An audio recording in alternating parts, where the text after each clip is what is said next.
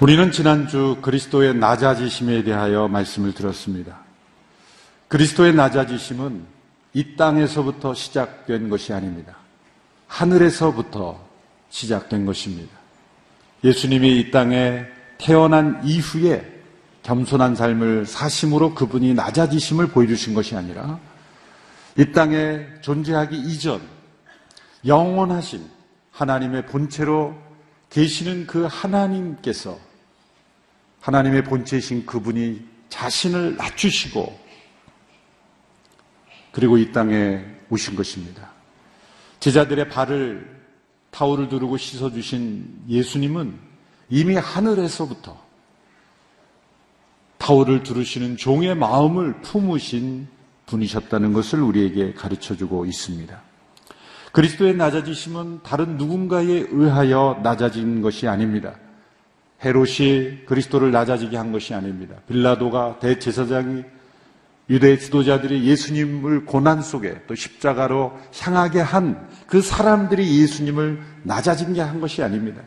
다른 누군가에 의해서 강제적으로 어쩔 수 없이 낮아진 것은 겸손이 아니라 굴욕이 될 뿐인 것입니다. 예수님의 낮아지심은 스스로 낮아지신 것입니다. 온전히 자발적으로 스스로의 선택과 스스로의 자원함으로 인해서 낮아지신 것입니다. 그리스도의 낮아지심은 창조주께서 피조물이 되신 것입니다. 만물의 통치자이신 그분이 만물의 일부가 되신 것입니다. 영원하신 분이 시간의 일부가 되신 것이고 시간 속에 제약을 받게 되신 것이죠. 공간을 만드신 분이 공간에 제약을 받는 존재가 되신 것입니다. 그리스도의 낮아지심은 인간을 단지 돕는, 인간에게 무엇인가를 주는 것이 낮아짐이 아니라 인간과 같이 된 낮아짐입니다. 강한 자가 약한 자를 도와줄 수 있습니다. 그러나 강한 자가 스스로 약한 자와 같이 됨으로 낮아진 것과는 차원이 다른 것이죠. 부유한 자가 가난한 자를 도와줄 수 있습니다. 그러나 부유한 자가 가난한 자들과 같이 되는 것은 다른 차원인 것이죠. 하나님으로 계시면서 그분이 창조주로 계시면서 인간을 돕고 인간을 에게 속에 들어오신 것이 아니라 인간과 같이 되심으로 낮아지신 것. 제이스리스의 표현대로 하나님 인간이 되신 것은 사람이 돼지보다도 더 낮아지신 것이다. 돼지가 된 것보다 더 낮아진 것이다. 비교할 수 없는 이 그리스도의 낮아지심. 그뿐만이 아니라 인간이 되시되 모든 인간이 받을 하나님의 진노를 대신 담당하심으로 십자가에 죽기까지 낮아지신 것입니다. 당시 인간이 받는 최고의 멸시와 경멸과 그리고 수치를 받으시는 데까지 낮아지신 것.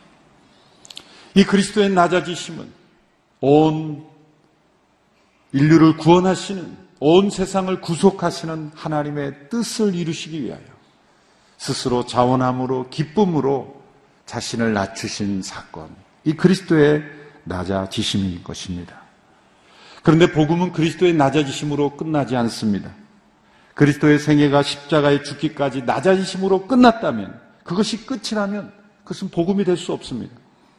그것은 역사의 비극일 뿐입니다. 인류 역사의 가장 안타까운 소식일 뿐입니다.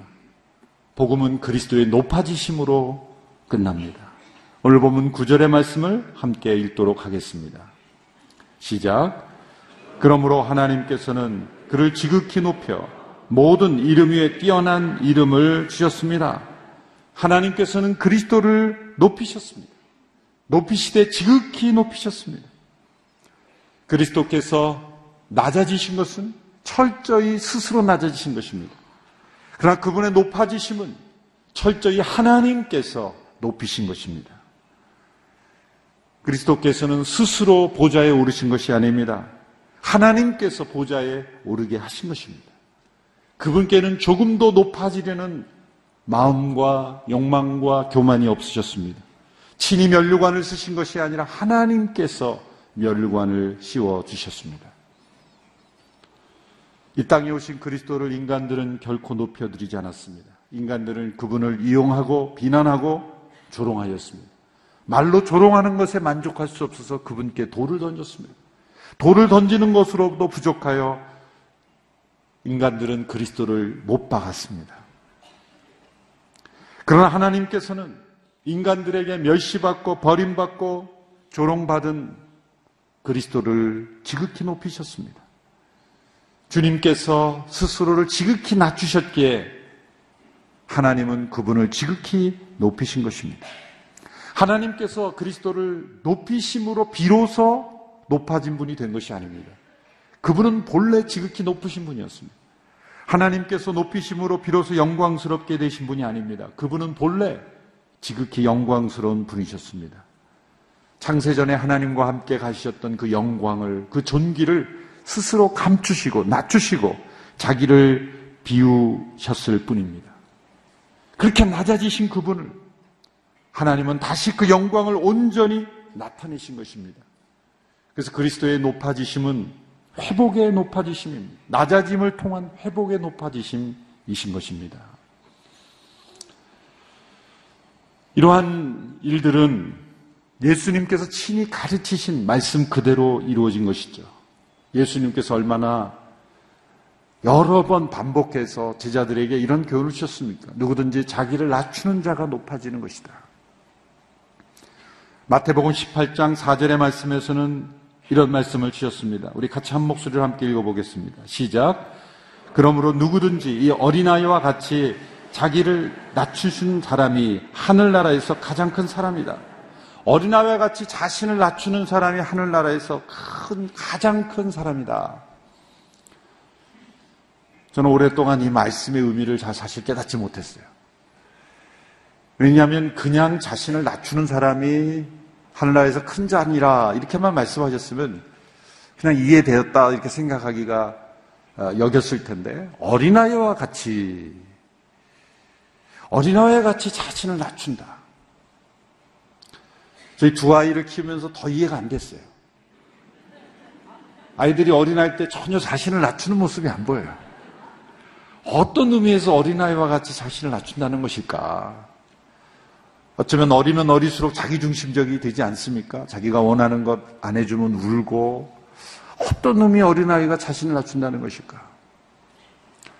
어린아이 같이 순수한 어린아이 같이 단순한 뭐 그런 의미는 쉽게 이해가 될 텐데 어린아이 같이 자신을 낮추는 자가 하늘에서 큰 자니라. 어린아이를 보면 이 어린아이도 연령대가 있지 않습니까? 예수님 말씀의 어린아이는 아직 인생에 자라나는 시기에 있어서 어느 기간 동안만큼은 권력이 무엇인지 모르는 때가 있습니다. 다른 사람을 조종해서 나의 이익을 구하는 것 자체가 뭔지 모르는 단계 어린아이가 있죠. 권력에 낯선 때가 있습니다. 어린아이일수록 뉴스를, 세상의 뉴스를 별로 안 좋아합니다. 왜 그런지 아십니까? 권세가 뭔지 모르기 때문이에요. 세상의 권력과 정치와 그런 것에 관심이 없는 거예요. 어린아이가 뉴스에 관심을 많이 가지기 시작하면 걔는 어린아이가 아닙니다. 벌써 세상의 권력을 깨닫는 거예요.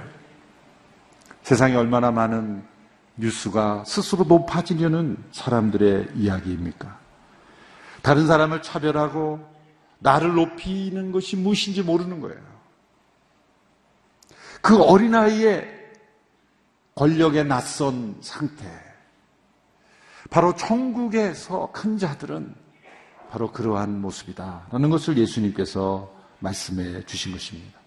예수님 말씀하신 그대로 어린아이와 같이 자신을 낮추셨기에 하늘나라에서 큰 자가 되는 거예요. 어린아이는 스스로 자신을 높일 줄 모릅니다. 그러나 어린아이와 같이 자신을 낮춘 자를 하나님께서 친히 높여 주신 것입니다. 그래서 이 그리스도의 높아지심은 우리 모든 성도들에게 엄청난 위로와 소망과 기쁨의 근원이 되는 것입니다. 이 세상이 아무리 어렵고 힘들고 절망스러운 상황에서 넘어지고 쓰러져 있다 할지라도 이 그리스도의 높아지심을 기억할 때 이것이 우리에게 복음이 되는 것이고 기쁨이 되는 것입니다. 왜냐하면 그리스도께서 높아, 높아지신 것은 예수 그리스도 자신만을 위한 것이 아니라 우리 모든 성도들을 위해서도 일어난 일이기 때문입니다. 그분과 연합된 그분을 믿는 모든 성도들을 위한 약속을 포함하고 있기 때문인 것입니다. 두 가지 면에서 그리스도의 높아지심은 성도들의 기쁨의 원천이 됩니다. 첫째로 그리스도께서는 성도들의 대표자로 높아지신 것이기 때문입니다. 성도들의 대표자로 높아지신 것이기 때문입니다. 에베소서 2장 4절에서 6절의 말씀을 같이 함께 읽겠습니다. 시작. 그러나 자비가 풍성하신 하나님이 우리를 사랑하신 그 크신 사랑으로 인해 허물로 죽은 우리를 그리스도와 함께 살리셨습니다. 여러분은 은혜로 구원을 받은 것입니다. 그리고 그리스도 예수 안에서 함께 일으키시고 함께 하늘에 앉히셨습니다. 마지막 부분의 말씀을 주목해 보십시오. 허물로 죽은 우리를 그리스도와 함께 살리셨고 그뿐만 아니라 그리스도 예수 안에서 함께 일으키시고 이것은 예수님이 부활 승천하심과 함께 우리도 또한 승천했다는 것이죠. 그뿐만 아니라 함께 하늘에 앉히셨다. 이것은 예수님의 부활 승천이 과거의 사건이지만 미래에 우리에게 일어날 일을 너무나 확실하게 보증해 주시기 때문에 과거형으로 설명했어요. 여러분, 우리에게 주어진 약속은 무엇입니까? 우리가 예수 그리스도와 함께 하늘에 앉힌 자가 되는 것이죠. 그래서 어쩌면 우리는 현재 우리의 위치도 함께 하늘에 앉힌 존재라고 말할 수가 있는 거예요. 성도들도 그리스도와 함께 살리심을 받고 그뿐만 아니라 함께 일으키셔서 함께 하늘에 앉힘을 받았다. 예수님의 십자가의 죽음, 부활, 승천, 그리고 재림, 이 네 가지 중요한 사건에 예수님을 믿는 사람들이 함께 연합되고 예수는 우리의 대표자로서 그 사건을 경험하신 거예요. 스포츠에서 국가대표 선수들이 승리하면 그 나라 국민들이 모두가 함께 기뻐하죠.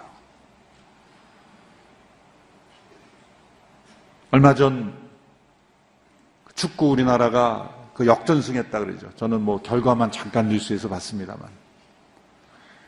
그 선수들이 이겼을 때 왜 우리가 함께 기뻐하죠? 대표이기 때문이죠. 대표. 그 대표는 마치 우리가 이긴 것 같은 효과를 가져다 주고 동일한 기쁨과 승리의 어떤 감격을 우리에게 선물해 주죠. 예수님께서 십자가에 죽으실 뿐만 아니라 부활하신 것은 바로 우리의 부활을 대표하신 거예요.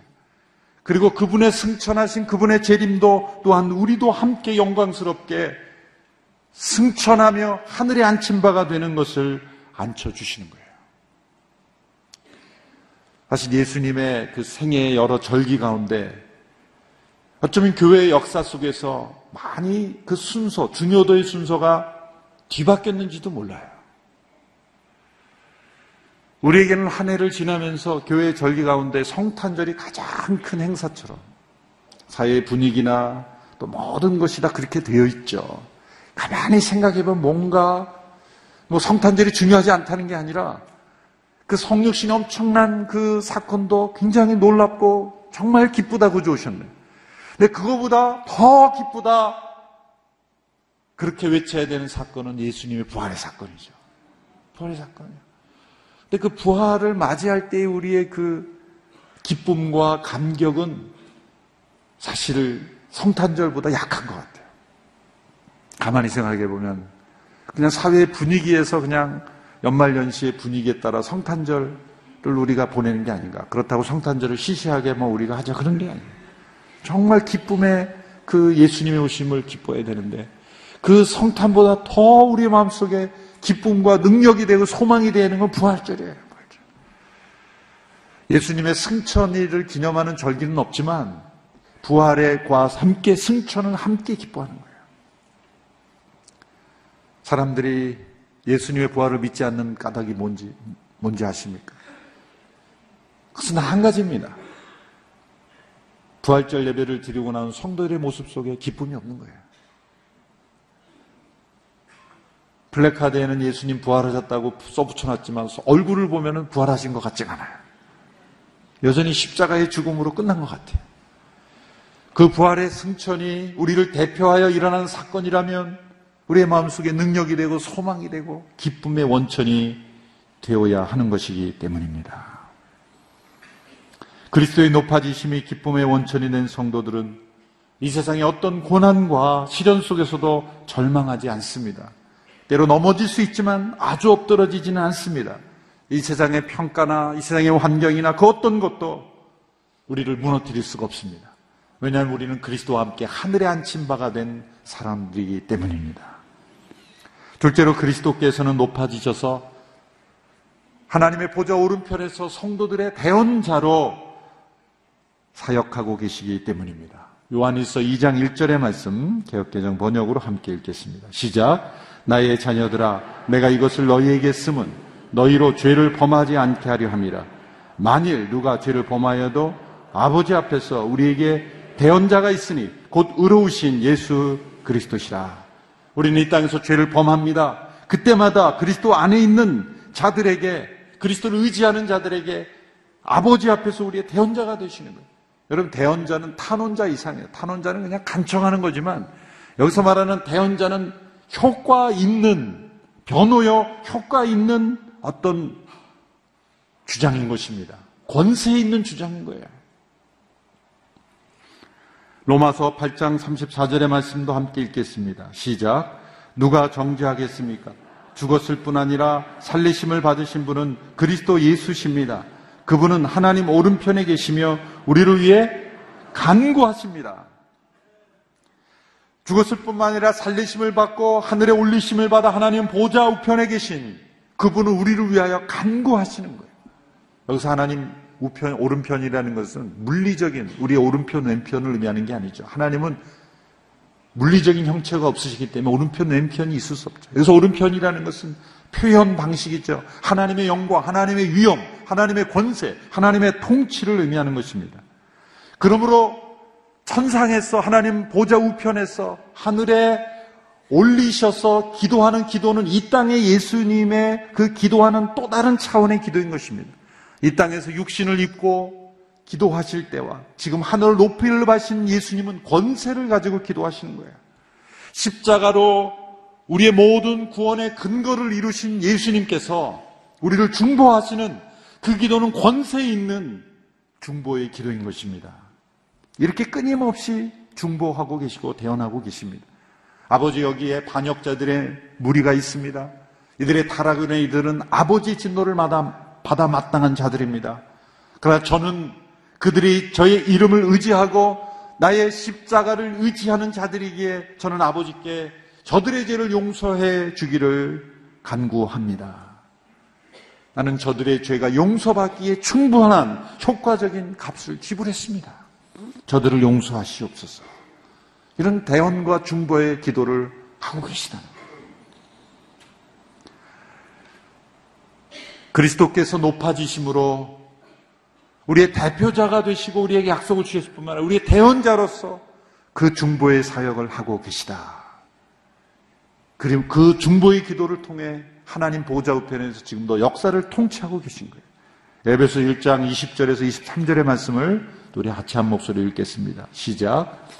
그의 능력이 그리스도 안에서 역사하사 죽은 자들 가운데서 살리시고 하늘에서 자기의 오른편에 앉히사 모든 통치와 권세와 능력과 주권과 이 세상뿐 아니라 오는 세상에 일컫는 모든 이름 위에 뛰어나게 하시고 또 만물을 그의 발 아래 복종하게 하시고 그를 만물 위에 교회의 머리로 삼으셨느니라.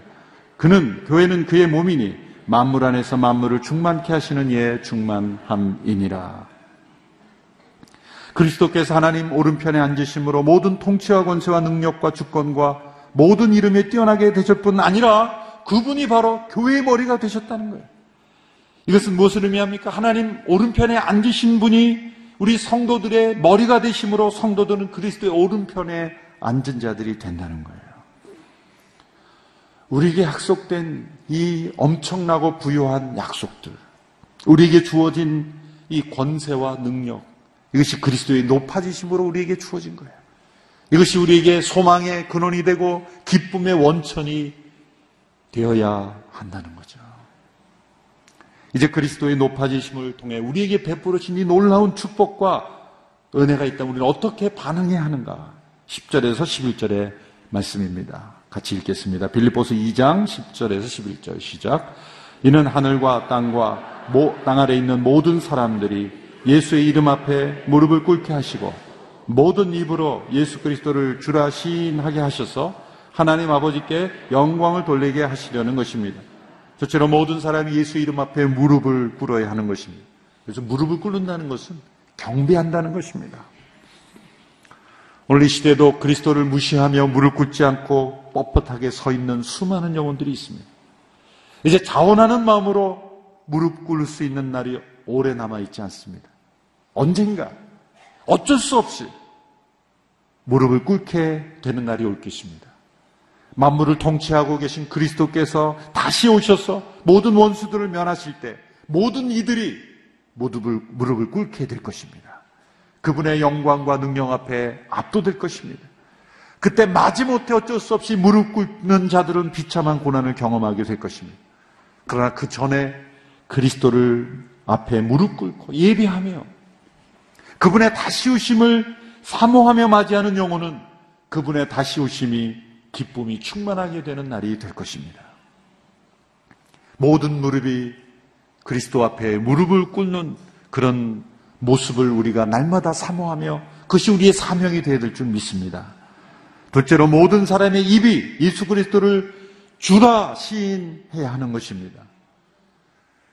주라는 것은 구약에서 이스라엘 백성들이 여호와 하나님을 함부로 부를 수 없어서 사용한 아도나이 주라는 단어입니다. 그것은 우리의 삶의 주인이심을 고백하는 순종의 삶인 것입니다. 그분이 하나님이시며 우리의 통치자시며 우리의 삶의 주인이심을 날마다 시인하고 살아가야 되는 것이죠. 우리 입술로는 시인하지만 우리의 삶으로는 부인할 수 있습니다. 우리의 입술의 고백뿐만 아니라 우리의 삶으로도 예수님을 주님이라 시인하는 것. 예수 그리스도는 우리에게 어떤 분이십니까? 그분 앞에 무릎을 꿇고 있습니까? 우리는 그분을 어떤 분으로 시인하고 있습니까? 기독교는 어떤 사상의 체계가 아닙니다. 어떤 좋은 말씀들로 구성된 어떤 종교가 아닙니다. 기독교는 살아계셔서 지금도 역사를 통치하고 계신 우리의 주님이신 예수 그리스도 그분과 관계되는 거예요. 그분을 주로 고백하고 시인하지 않는다면 우린 그리스도인이 아닌 것입니다. 기독교는 종교가 아닙니다. 기독교는 살아계신 그리스도 그분과의 관계인 것입니다. 마태복음 10장 32절로 33절에 예수님께서 말씀하신 내용입니다. 같이 읽겠습니다. 시작. 누구든지 사람들 앞에서 나를 시인하면 나도 하늘에 계신 내 아버지 앞에서 그를 시인할 것이다. 그러나 누구든지 사람들 앞에서 나를 부인하면 나도 하늘에 계신 내 아버지 앞에서 그를 부인할 것이다. 무서운 말씀을 주님께서 주셨습니다. 우리의 모든 입술이 예수 그리스도를 주라 시인하며 고백하며 살아가는 인생이 되기를 원합니다. 하나님께서는 모든 이들이 무릎을 주님 앞에 꿇고 모든 입술이 주를 시인하는 그것을 통해 영광 받으십니다. 그것이 예수님이 이 땅에 오신 목적입니다. 그리스도 이름 앞에 모든 이들이 무릎 꿇어 경배하며 그분을 주로 고백하며 하나님의 통치를 받아들이는 이 하나님의 나라를 이루는 것, 그것이 예수님이 이 땅에 오신 목적입니다. 하나님은 그것을 통해 영광 받으십니다. 모든 사람들이 예수 이름 앞에 무릎을 꿇기까지, 모든 입술이 주를 고백하기까지, 우리가 이 사명을 감당하고 증거하는 우리 모두가 되기를 주님의 이름으로 축원합니다. 기도하겠습니다. 그리스도의 높아지심을 통해 우리에게 소망과 기쁨을 약속하심을 감사합니다. 그분의 낮아지심을 통해 우리를 용서하셨고 구원하셨고 그리스도의 높아지심을 통해 우리에게 능력과 소망과 기쁨이 되어주신 것을 감사합니다. 우리의 삶이 날마다 주 앞에 무릎을 꿇게 하시고 주님을 주님으로 인정하며 시인하며 고백하며 순종하며 살아가는 우리의 삶이 되게 하여 주시옵소서. 모든 민족, 모든 열방이 예수의 이름 앞에 무릎을 꿇는 날을 보게 되기를 원하며 모든 입술이 주를 주님으라 고백하며 그리스도를 주라 고백하며 신하며 하나님 나라의 받의 백성이 되는 것을 보기를 원합니다. 주님 다시 오실 그 날까지 주님 이 사명을 감당하는 저희들이 되기를 원하며 이 예배와 순종의 삶을 온전히 감당하는 우리 모두가 되게 하여 주시옵소서. 예수님의 이름으로 기도합나이다. 아멘.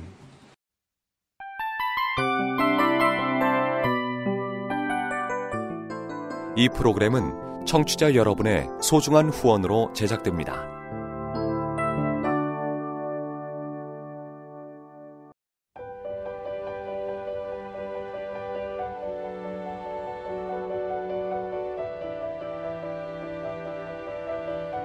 세상에는 수많은 교회들이 있지만 더 깊이 있는 말씀 강해를 찾기 위해 크기로만 교회를 선정하지 않습니다. 보다 좋은 영적 콘텐츠를 더 많이 나누기 위해 방송비를 받지 않습니다. 1년 365일 복음만 전하고 싶어서 우리는 광고를 하지 않습니다. 온누리의 복음을 땅끝까지 CGN TV와 함께 땅끝 성교사가 되주세요